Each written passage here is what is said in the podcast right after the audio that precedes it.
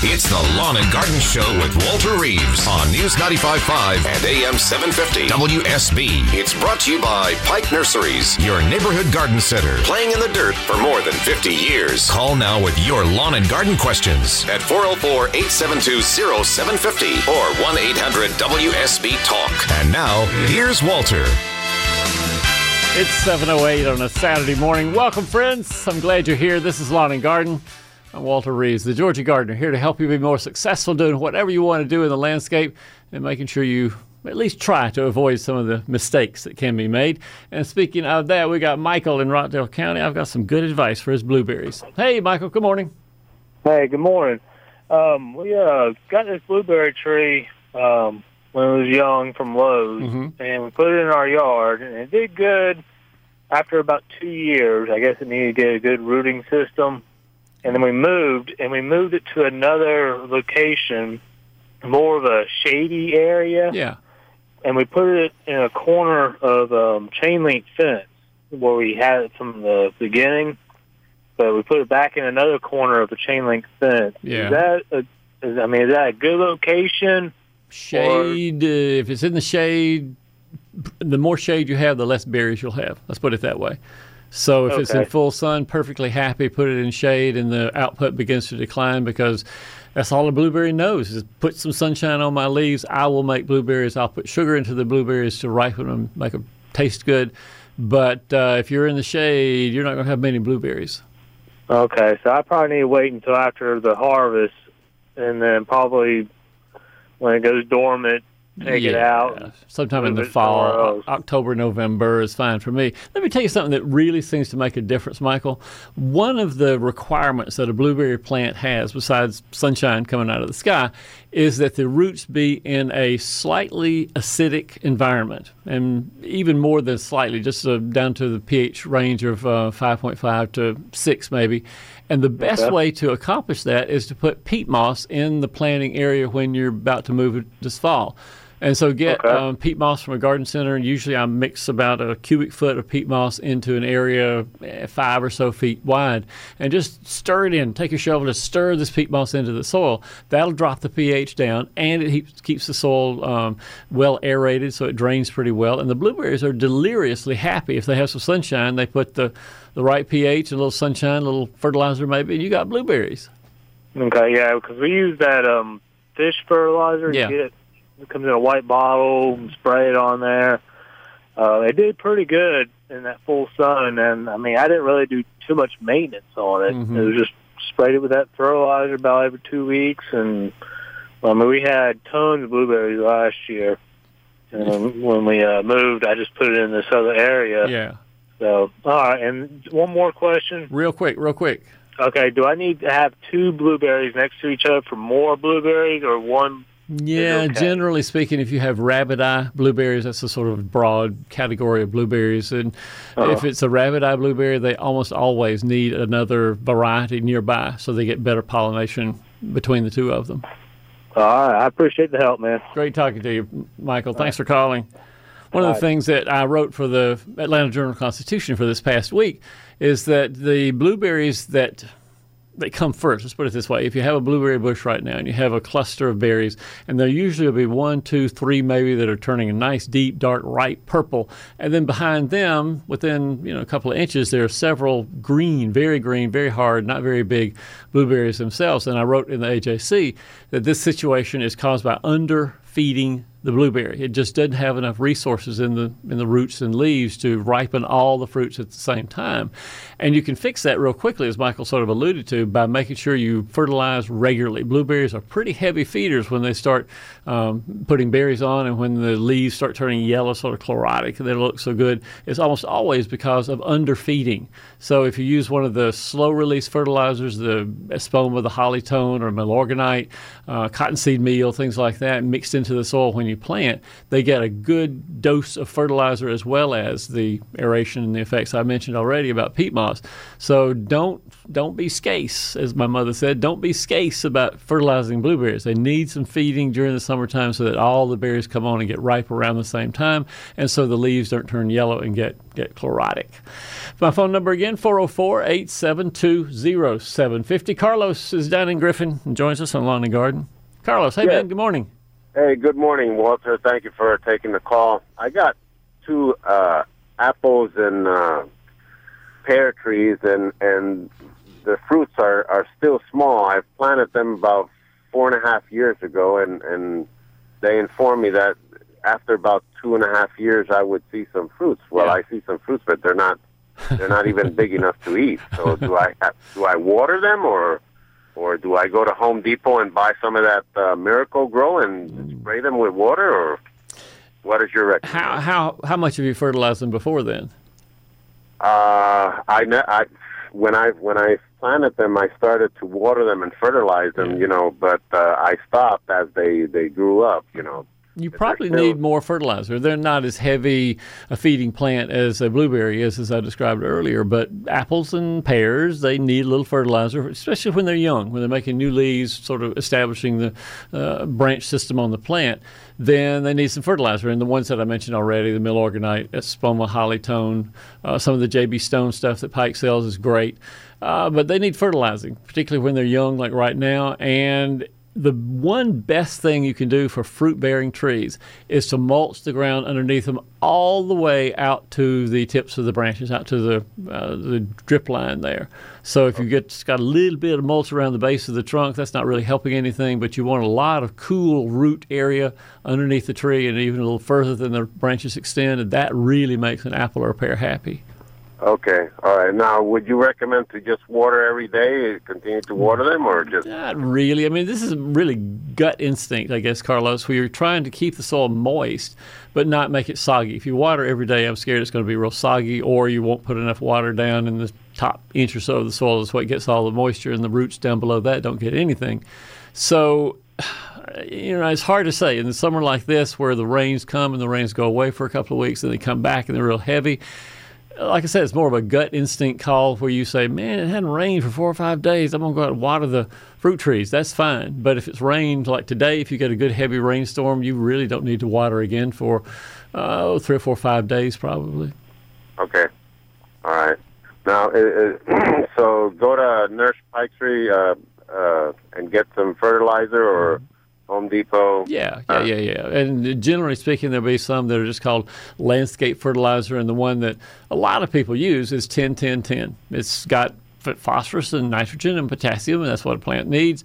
And uh, depending on how big your tree is, if it's how tall would you say it is right now, Carlos? I say it's about 12 feet tall. You could do about a pint and a half sounds about right. You got pint and a half of 10 10 10, not sprinkled up near the trunk because, again, that's not where the feeder roots are. They're out at the drip line and beyond. So a pint and a half of 10 10 10, sort of scatter it very loosely on the ground. If you can water it in or get it done before it rains, maybe either way works. But that 10 10 10 is going to help the tree have more leaves. More leaves means more likelihood of having fruit next year if you don't have any now. Okay, all right. Well, I, it has fruits, but they're small. They're they're they're kind of fruits that when you Yeah. when you see them, they start growing. Yeah. Uh, you know, you I, I don't you you can't eat them, but uh, they're you know they're they're they're hanging on a branch, Right. and the branch is just sogging down. Well, I mean, you, another thing to think about is thinning fruit. This breaks your heart when you do it, but if you've got a lot more fruit than the tree leaf surface can support, you can thin the apples, thin the pears to about one fruit for every five inches or so on a branch. Don't let them have clusters of three and four and five apples together or pears together because that just is something the tree doesn't have the capacity to to ripen up. And so, if you thin it a little bit, you'd be a lot happier with the type of fruit and how sweet it is and that sort of thing at the end of the season Okay, when you harvest. all right. That, I'll I'll do that then. All right. All right. Thank you very much. I You bet, Carlos. it. Thanks for calling. All right. Coming Bye-bye. up in the next half hour, we got Angela and Marietta is going to talk about her friend's tree that has the borers. Brad and Bogart has old stumps that are rotting and needs to know some advice about taking care of that. And you can call us at 404 872 0750. And don't forget, you go to my website, walterreeves.com. A lot of helpful articles and pictures and things like that there. And while you're there, you can subscribe to my free email newsletter. It comes out every two weeks and has all sorts of pictures and situations and twin cucumbers and things that people have sent to me that they want to know what's going on and how to fix it. So that's at walterreeves.com. You can type, you can uh, click on the Twitter feed. I have at Walter Reeves is my Twitter name, and you can uh, hear my tweets or read, I guess, my tweets, not hear them. You can, uh, if you're part of Facebook, you can like the Georgia Gardener. All this again at walterreeves.com. You get some details on the Cuba trip. I'm going going down to Cuba for the fourth time. This coming up uh, October, and if you want to know more details about that, that's on the front page as well. So a lot of things you can get from WalterReeves.com if you don't get your questions answered here on a Saturday morning. It's 7:18 at News Talk WSB. You're listening to Lawn and Garden. This is Scott Slade, host of Atlanta's Morning News on News 95.5 at AM 750 WSB. We'll be covering breaking news, Kirk Mellish weather, and traffic red alerts through the weekend. And the Southeast's largest news team is here for you first thing Monday morning when you head back to work. News 95.5 at AM 750 WSB. Now back to Walter Reeves, the lawn and garden advice you need. And a quick weather update brought to you by Ackerman Security. It's going to be a little relief from the heat today. Highs in the mid 80s, maybe, which is a lot more pleasant than the mid 90s we had during the past week. And an 80% chance of rain. Pretty awesome. I say I'm clinging to my 80% chance of rain. Overnight lows in the low 70s. Your full weekend forecast comes up in 10 minutes on News 95.5 and AM 750 WSB. Angela is in Marietta and joins us on Lawn and Garden. Hey, Angela, good morning. Good morning, Walter. How are you? I'm fine. How can I help? Well, I have a dilemma with my fringe tree. It's a, a beautiful, mature tree. Um, I noticed in the spring that there were suckers that were coming up on the inside of the tree Yeah. From all three trunks. And I intended to prune those out then, but things came along and I didn't do it. We were away. Yeah. When I came back, they had grown, and it looks like a pretty little tree right in the middle of this fringe hmm, tree. And in the meantime, I noticed that the the older part of the tree at the top was getting very sparse. Hmm. There's some bare branches there, and when I looked a little closer at the trunk, I found borers in What, there. what was the symptom of borers? What did you see? It just holes all in the all in the um, the trunk. Yeah, but that could be sapsucker woodpecker holes too, which wouldn't do any damage to the smoke to the uh, uh, fringe tree at all. Well, they are they're all real low. Um, Yeah. and and all. I mean, it's, I know it's not. Well, actually, I called. Um, I called the extension service, and the young lady with whom I spoke asked me to send pictures, which I did. Sure. And she was real perturbed. She couldn't really understand what was going on with this tree. And so she researched it for me, and she talked to. Um, well, I told her that I had seen the holes in the trunk, and then I, I assumed that was borers. She thought it might be ambrosia beetles, which it is not because it doesn't have the toothpicks. I mean, what it sounds out. to me like, Angela, is that the tree, for some reason, we haven't decided yet what, for some reason, it's undergone stress. And one of the first places that a tree will try to heal itself when it has stress on the roots from getting dried out or something else is the newer growth. The newer growth Right. sort of turns over and dies, and then the tri- tree tries to conserve itself through its middle part. And those sprouts that you had down at the bottom just sort of tells me more and more that this tree has had a lot of stress on it for whatever reason recently. Right. So I'll give you the advice that I gave the guy with the apples and pears and a couple more this morning.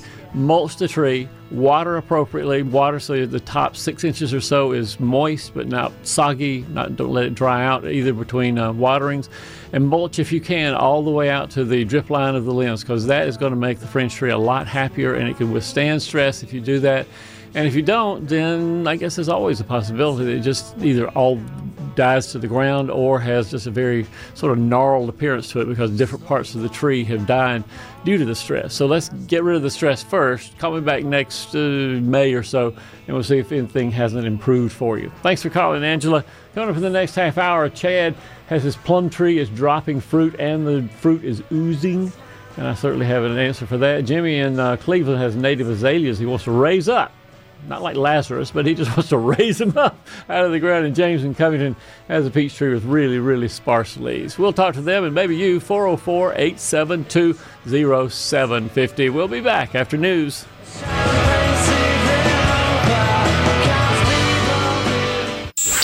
The Lawn and Garden Show with Walter Reeves on News 95.5 and AM 750 WSB. It's brought to you by Pike Nurseries, your neighborhood garden center, playing in the dirt for more than 50 years. Call now with your lawn and garden questions at 404 872 0750 or 1 800 WSB Talk. And now, here's Walter. 736 on a Saturday morning, 71 degrees outside. This is Lawn and Garden.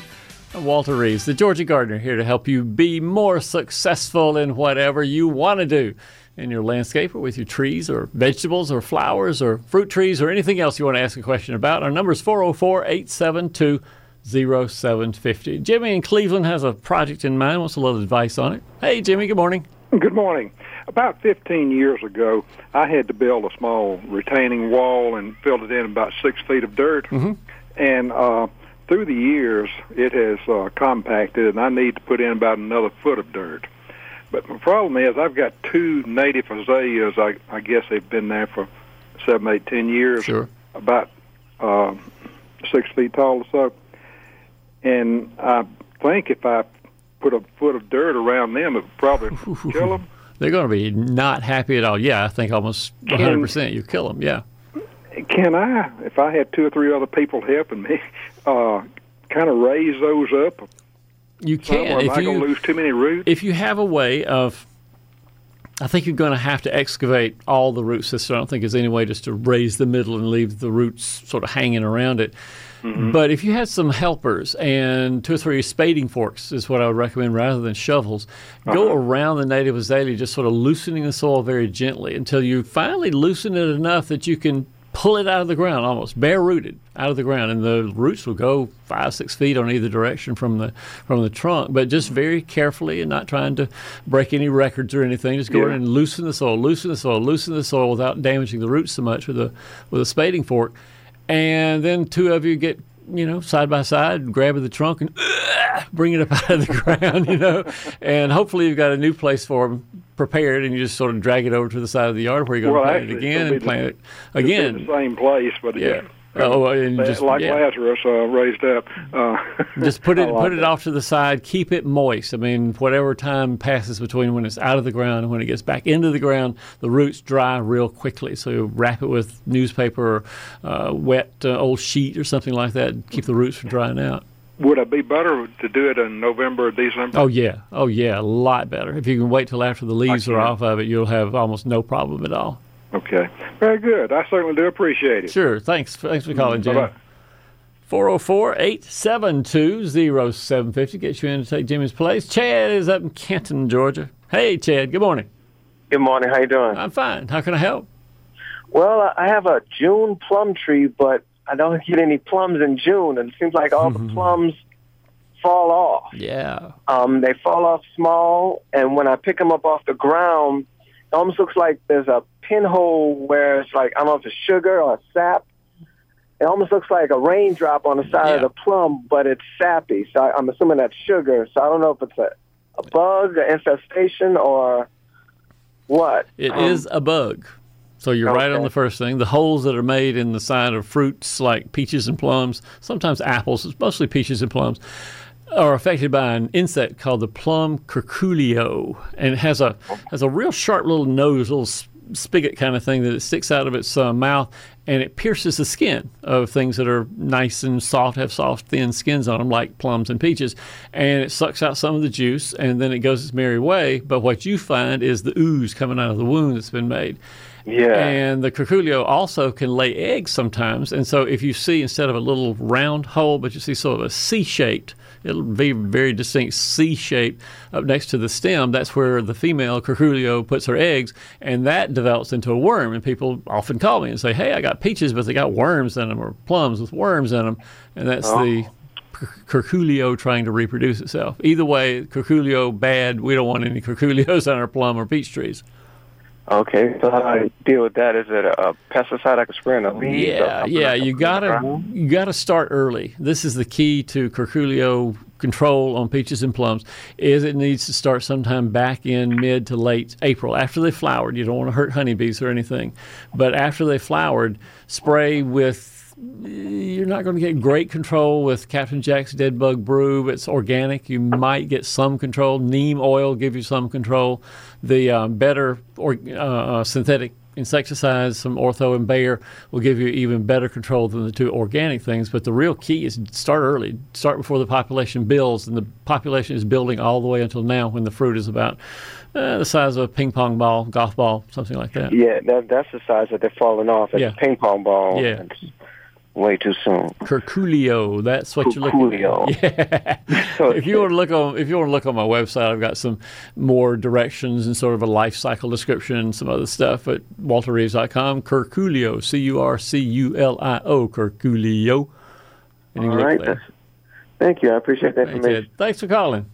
Have a good one. There, if you want to grow peaches and plums in Georgia, you best be thinking about what your spray program is going to be. It's almost impossible to grow peaches and plums in Georgia without some sort of insect and disease control program.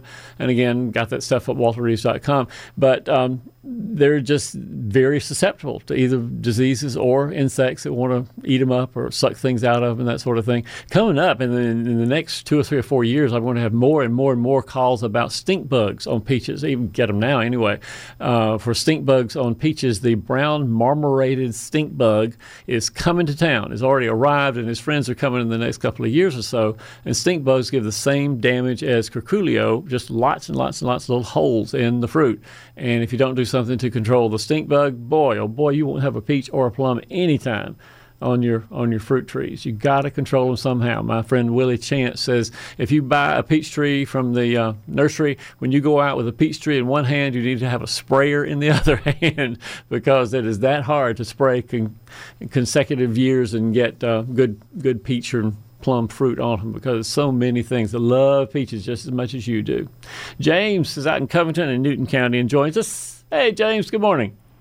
Hey, how you doing? I'm all right. What's up?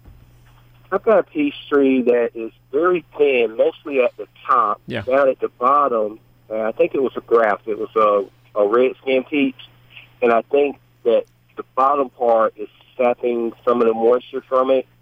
It's well watered. but the bottom seems more thick, but the top is very thin, right. and I got very few peaches on it. So you did you say you thought this was a grafted tree? Is that what you said? Yeah, because it's a red skin peach, and it looks like the leaves and the branches that come in about four or six inches off the ground are different. The leaves look different than the uh-huh. upper leaves a little Okay. bit. Very good, sharp eyes. Good observation there. So your real question is, how do I get the tree to be fuller and have more leaves? Is that right? Yeah.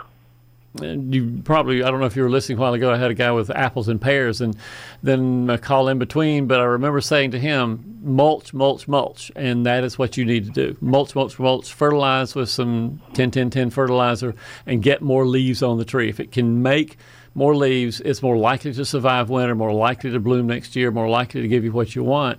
But unless you have a happy tree, you won't get anything. So make them happy by mulching. Okay. Do I need to cut the, if it is uh, different part coming out at the bottom, should I cut those off and just let the top part? Yeah, yeah, I think so. They're the ones that are down low are just going to suck energy before it gets to the top of the tree. You don't want that to happen. So yeah, cut the little sprouts at the base of the trunk away. Okay. Thank you. Great talking to you. We'll see you soon. Bye bye. Seven forty-five. We got Stacy in Kennesaw joining us on Lawn and Garden. Hey, Stacy. Good morning.